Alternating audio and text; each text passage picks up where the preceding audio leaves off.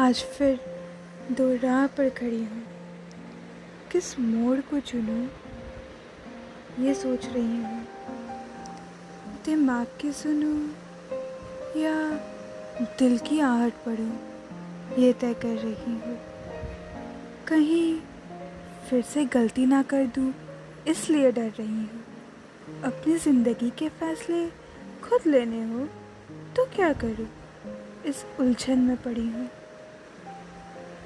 अब आप साथ नहीं हो, ये सोच कर परेशान हो रही हूँ।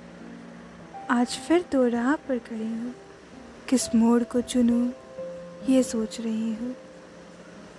सपनों को कुर्बान करूँ या अपनों को, ये फैसला कैसे लूँ, ये सोच रही हूँ।